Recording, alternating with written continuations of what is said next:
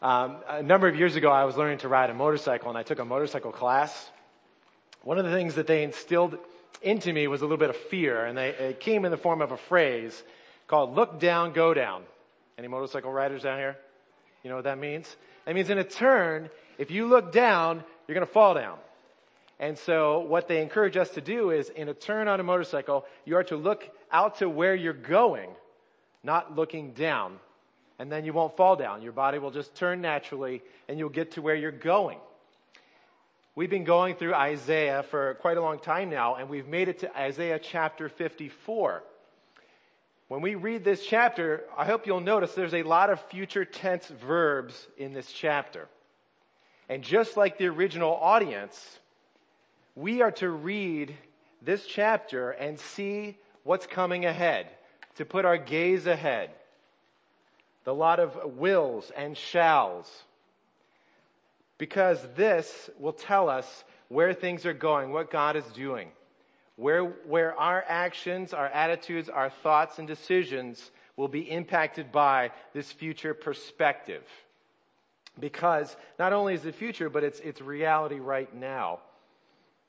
And if we fail to do that, just like the original audience, we will be tempted to go the wrong way.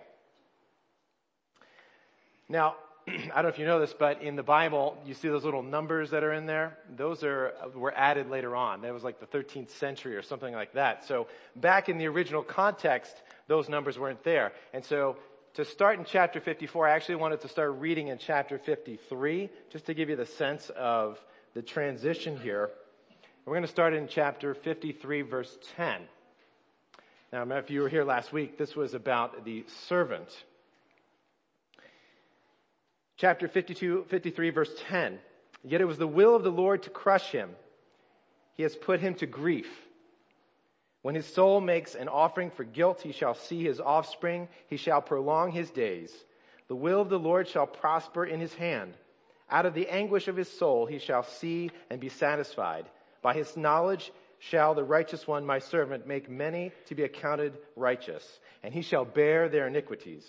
Therefore I will divide him a portion with the many, and he shall divide the spoil with the strong. Because he poured out his soul to death and was numbered with the transgressors, yet he bore the sin of many and makes intercession for the transgressors. Sing, O barren one who did not bear, break forth into singing and cry aloud, you who have not been in labor. For the children of the desolate one will be more than the children of her who is married, says the Lord. Enlarge the place of your tent and let the curtains of your, inhab- of your habitations be stretched out. Do not hold back. Lengthen your cords and strengthen your stakes, for you will spread abroad to the right and to the left, and your offspring will possess the nations and will people the desolate cities. Fear not, for you will not be ashamed. Be not confounded, for you will not be disgraced. For you will forget the shame of your youth, and the reproach of your widowhood you will remember no more. For your maker is your husband. The Lord of hosts is his name, and the Holy One of Israel is your redeemer. The God of the whole earth he is called. For the Lord has called you like a wife deserted and grieved in spirit, like a wife of youth when she is cast off, says your God. For a brief moment I deserted you, but with great compassion I will gather you. In overflowing anger, for a moment I hid my face from you. But with everlasting love I will have compassion on you, says the Lord, your Redeemer. This is like the days of Noah to me, as I swore that the waters of Noah should no more go over the earth. So I have sworn that I will not be angry with you and will not rebuke you. For the mountains may depart and the hills be removed, but my steadfast love shall not depart from you, and my covenant of peace shall not be removed, says the Lord who has compassion on you. O afflicted one, storm tossed and not comforted, behold, I will set your stones in antimony and lay your foundation with sapphires. I will make your pinnacles of agate, your gates of carbuncles, and all your wall of precious stones. All your children shall be taught by the Lord, and great shall be the peace of your children. In righteousness you shall be established. You shall be far from oppression, for you shall not fear, and from terror, for it shall not come near you. If anyone stirs up strife, it is not me, not from me. Whoever stirs up strife with you shall fall because of you. Behold, I have created the smith who blows the fire of the coals and produces a weapon for its purpose. I have also created the ravager to destroy. No weapon that is fashioned against you shall succeed, and you shall refute every tongue that rises in you, rises against you in judgment. This is the heritage of the servants of the Lord, and their vindication from me declares the Lord. If you look on your outline, we're going to cover this chapter in three points. Our first point is under verses 1 through, 3, 1 through 3, the unexpected expanding family. If you would look with me, let's make a few observations. Verse 1 and verse 2 starts by giving commands to the audience. The first one is to sing or to shout for joy, as another translation might have. And verse 2 says, enlarge the place of your tent. Lengthen and strengthen its cords. And the reason to do this is because there is something new happening. This new and unexpected family is coming, and this family is going to be large. Let's consider some aspects of this family. First, it, it is unexpected. In verse 1, you have a picture of a barren woman who's going to have children. This is an impossible situation. It is a miraculous situation. Barrenness the inability to have children is a crushing weight. It's very difficult to bear. And it can involve a lot of shame.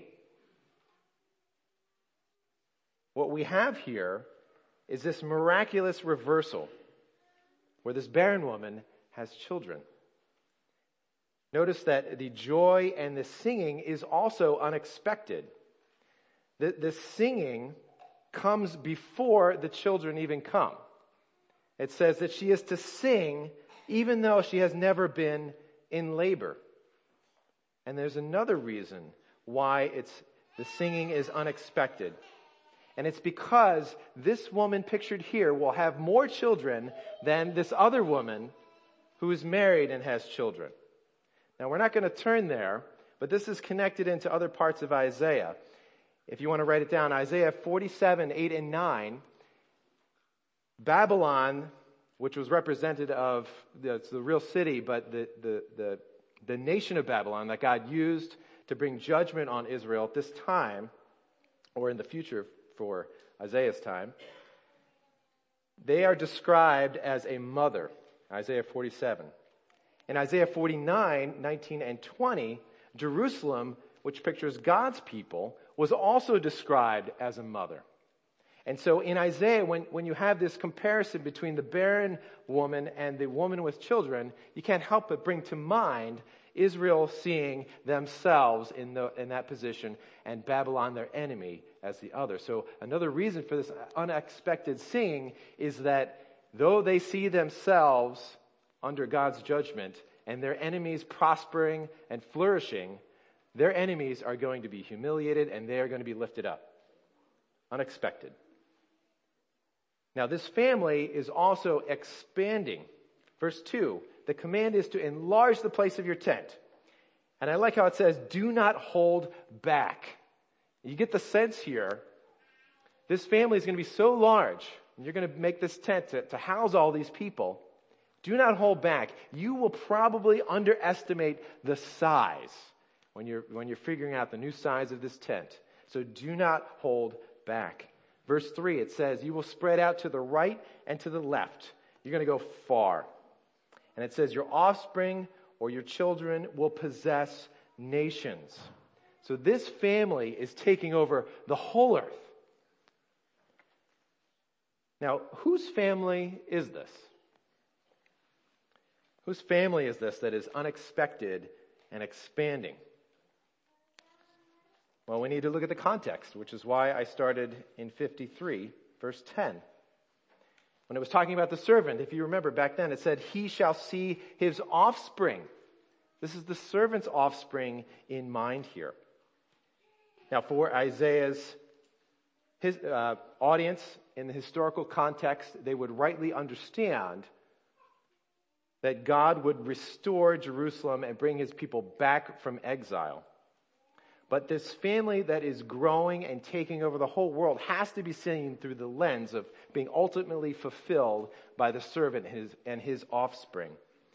They are the children of the one who was crushed for their sin. And so ultimately the audience is to sing and get a bigger tent because of the servant's offspring.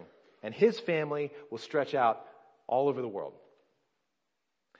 Know, on this side of history, we know the story of Jesus, and we know that his kingdom, his family, if you will, is expanding throughout the world. Uh, the Apostle Paul quoted verse 1 here of chapter 54 in Galatians 4, and he, he was describing this new Jerusalem, this new heavenly city where people can be citizens of that city. And it's the same idea that those who follow Jesus can be in this family that is expanding all over the world. And because of that, how this impacts us is very similar to them. It's because, it's because of that truth we can sing as well. We can sing because a miracle has happened. A miracle. See, we are all spiritually barren. We have no hope. We bear the shame. And if you are a Christian, it's a miracle that you are a Christian. John chapter 1 verse 12 says this, Yet to all who received him, he's talking about Jesus, to those who believed in his name, he gave the right to become children of God. So believing in Jesus, you are entered into this family and you can sing. We also sing because just as in verse 1, there's this role reversal of the enemy going down and, and, and the, uh, uh, God's people rising up. I think of Romans 5 verse 20 where Paul writes, where sin increased, grace increased all the more. And so for you and for I, we need to choose joy in this great role reversal that's going on. And this is especially true when in your life the Babylon the sin seems so large and looms so big, you have to trust in the promises that the Jerusalem, the barren one, will have more children. Because that is the reality. We also enlarge the place of the tent. Like I said, Jesus' kingdom, his family is expanding all over the world in men and women's hearts. And we need to act in a way that is reflective of that truth. Now, just yesterday morning, I was, I was feeling uh, a little down and discouraged when I was thinking about, I've been having a more of a passion to reach my neighbors. But I was getting discouraged because I was like, my neighbors, are they ever going to become a Christian? And then I was thinking, why doesn't anyone want to become a Christian? It's like, it's so amazing. It's so great. And, you know, and, and in God's uh, timing, I was doing the sermon on this chapter, so I'm reflecting and meditating on these words. Enlarge the place of your tent. Enlarge the place of your tent. Yes. He doesn't say when people are going to fill it out or how people are going to fill in this tent, but he says get ready because they will. And that encouraged my perspective to move out and move forward. I ended up did talking with my neighbor, and um, but it was just a good reminder to enlarge the place of your tent. What does that look like for you to enlarge your tent? To act in a way of expecting this reality. You know, maybe it means lending your car out to someone. Maybe it means buying a bigger grill so you can do more cookouts to invite your neighbors over to. Maybe it means giving to missions work or praying. Or maybe it simply means making sure every acquaintance that you have knows that you're a Christian. Enlarge the place of your tent and shout for joy, for a miracle has happened in you if you are in Christ. So God's people are to respond in joy and preparation for this unexpected and expanding family. Now let's move on to point number two promises to a beloved bride. Verse 4. Verse 4 starts with two commands to fear not and be not confounded.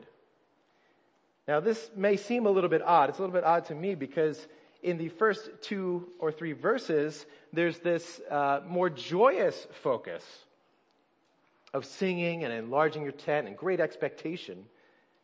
But then it's followed up with verse 4 to not fear. Now, now why is that? Why would this audience be concerned with that possibility to fear? Well, part of the answer to that question is if you know their history. Why were they going into exile in the first place? It's because they rebelled against God and sinned against Him. And we could look at many verses in Isaiah. But one I wanted to point out was in 1 verse 4, talking about uh, God's people. Isaiah says this, Ah, sinful nation, a people laden with iniquity, offspring of evildoers, children who deal corruptly. They have forsaken the Lord. They have despised the Holy One of Israel. They are utterly estranged. So because they rebelled against their maker, they were faced with the shame of their sin and this, this disgrace that came upon them for rejecting their Lord. But notice in verse 4 here, this call is to not allow this past shame and disgrace to become a stumbling block for them. You will not be ashamed. You will not be disgraced, he says. And in the second part of that verse, notice that there's a, there's a time frame that Isaiah is helping them to consider. He says, You will forget the shame of your youth and the reproach of your widowhood. So from youth to widowhood, it's the picture of this whole life. Shame is not there any longer. And, and if you noticed, shame is mentioned four times on each line of this poem. I, you guys can't really, it's not typeset up there on the screen. But each line of this poem has this idea of shame in it and it being gone. Verse 5 through 10, Isaiah goes on to paint this picture of this, this husband who is moving towards this bride and making these promises to her to back up this command that they should not shame or feel shame. And if you notice in verse 5, it starts off with the Lord, for your maker is your husband. And if you look up there in verse 5, you see there are four different descriptions of who God is. And it is no mistake that those four are listed, and there are four do not shames right before it. The Lord Himself is your husband, and He will overcome all of that shame. All any of that shame that you would associate with your past or even the future. See, in the context again, what the servant did last week to take on the punishment of sin was a permanent work that has eliminated the possibility of shame, of their past shame being associated with them. And not only that, one commentator says this. He says about this repetition in light of the servant's work, he says that the truths here rule out every possibility of disappointment or being ashamed in the future.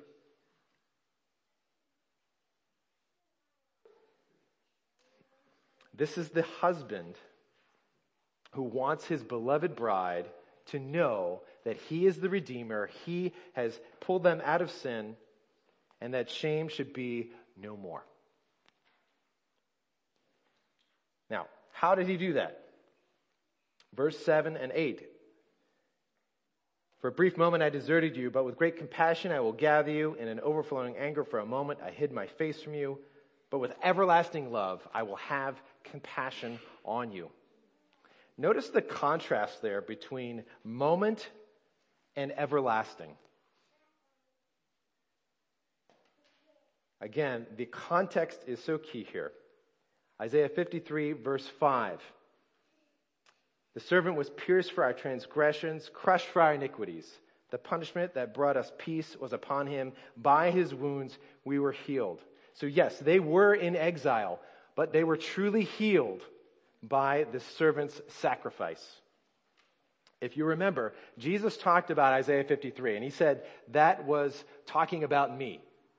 And when Jesus was on the cross, if you remember, one of the things that he said was, My God, my God, why have you forsaken me? He was quoting Psalm 22 verse 1. He was the one who was abandoned for their sake to bring them back which is what verse 6 says. The Lord has called you back.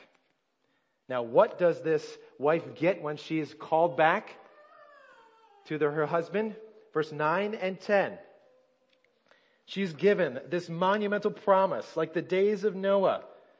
And, and, and what, what he's talking about there is when, when Noah uh, built the ark and God flooded the whole world to start over again, he promised Noah, when you see my rainbow in the sky, that is an everlasting promise that I will never destroy the, the world again through water.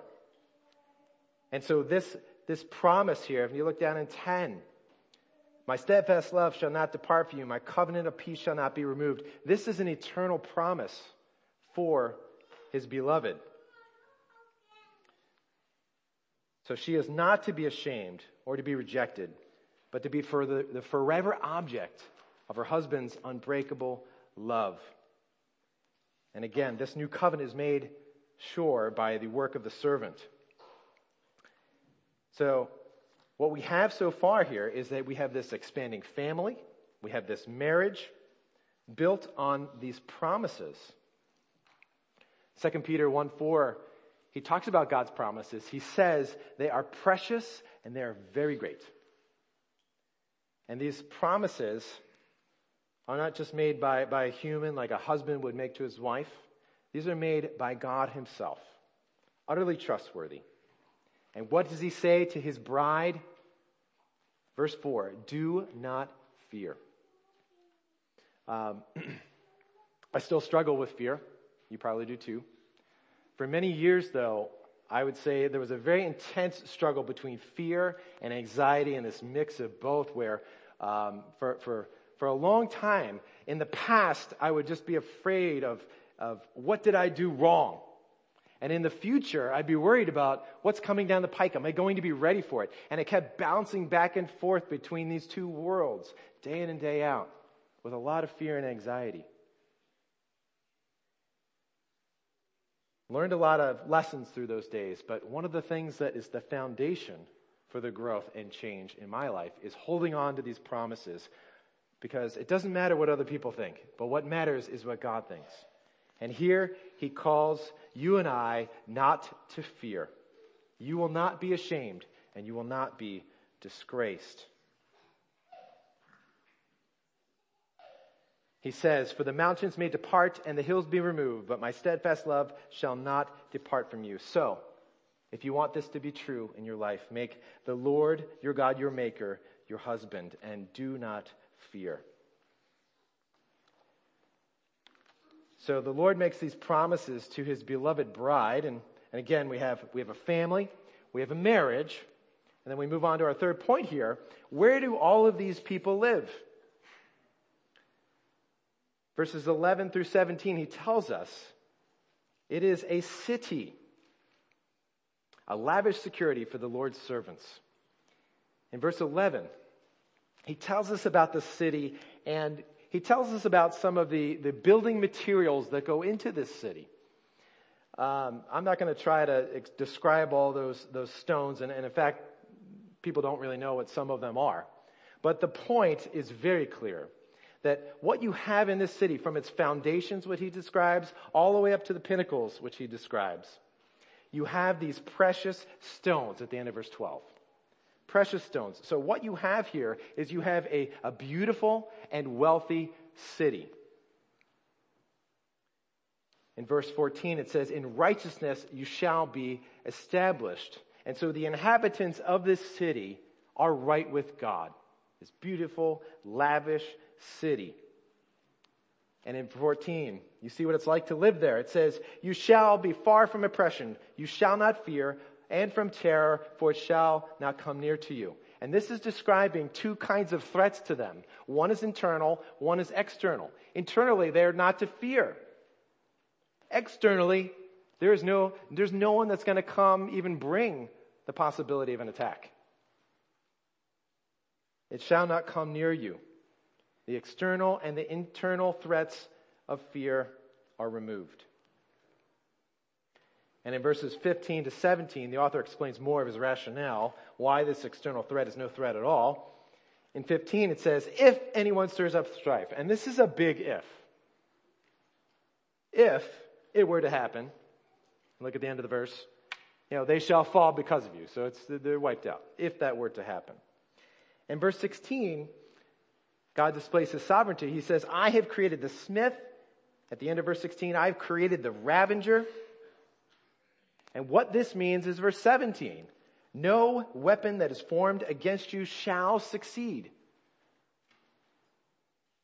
And in the next line of verse 17, it, it pictures like a court case or a courtroom. Think about that. You shall refute every tongue that rises against you in judgment.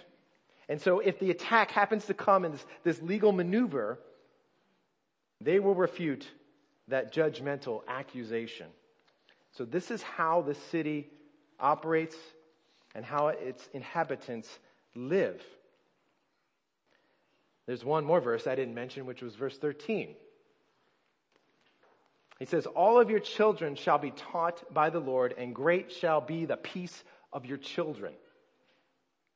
In this new city, the people there have a unique and direct relationship with God.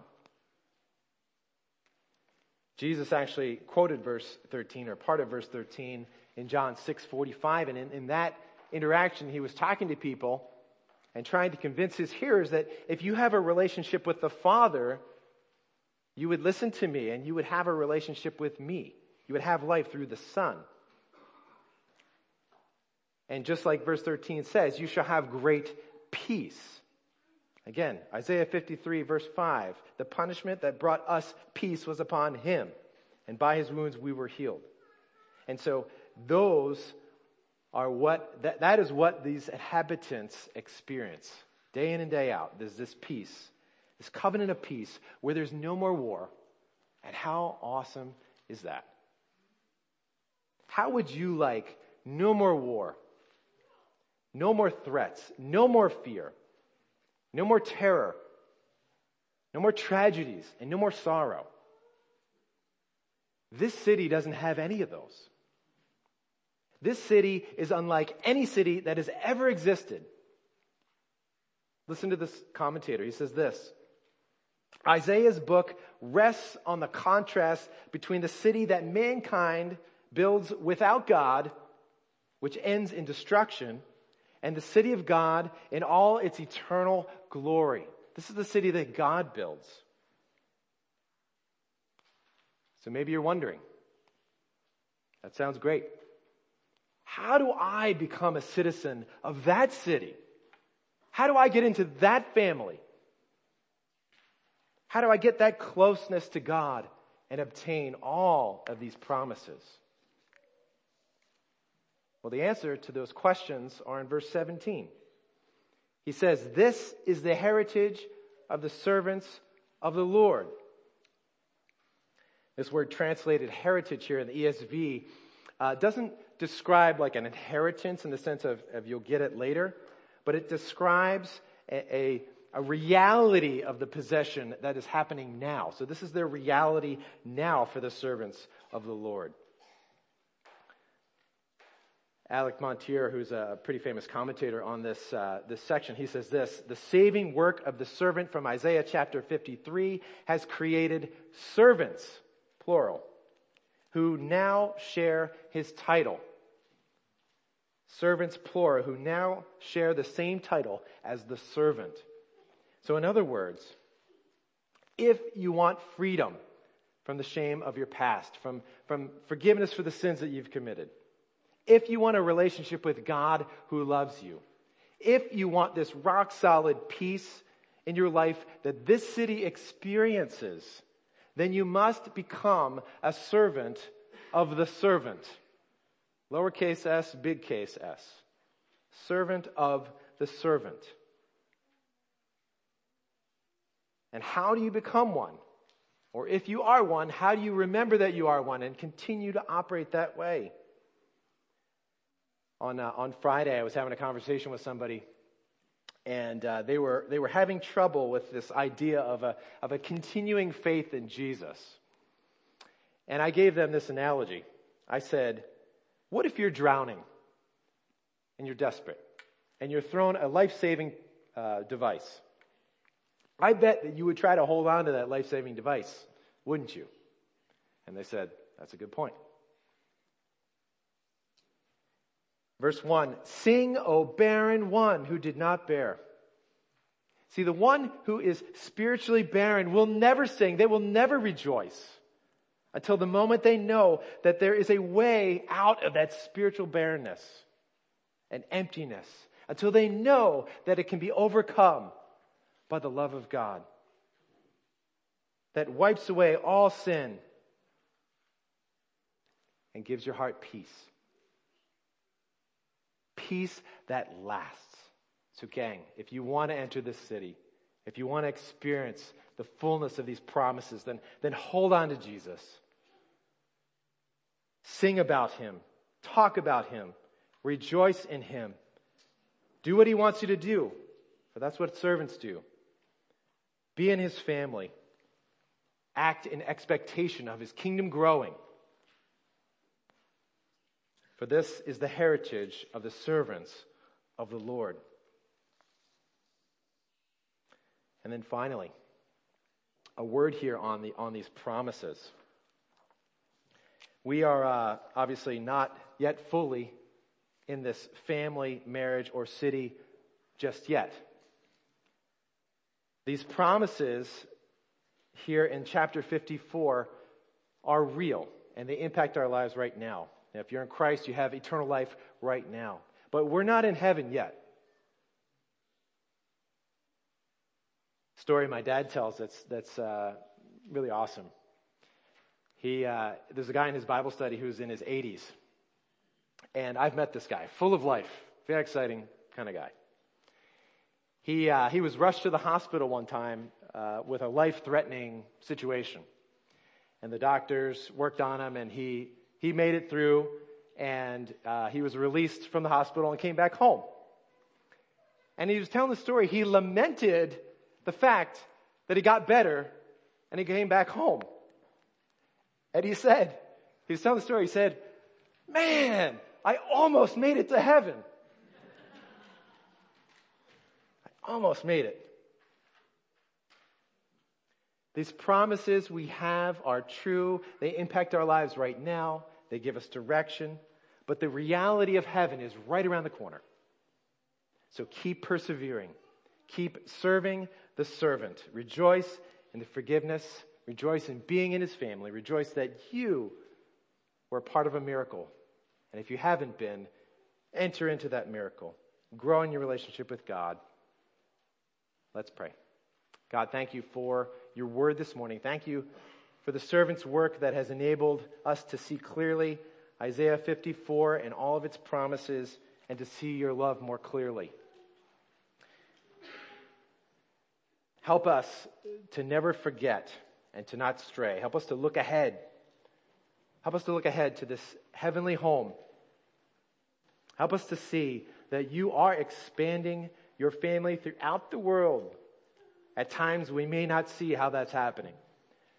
But Lord, give us grace to act in a way that reflects its true reality. We pray this all in your name, Jesus. Amen.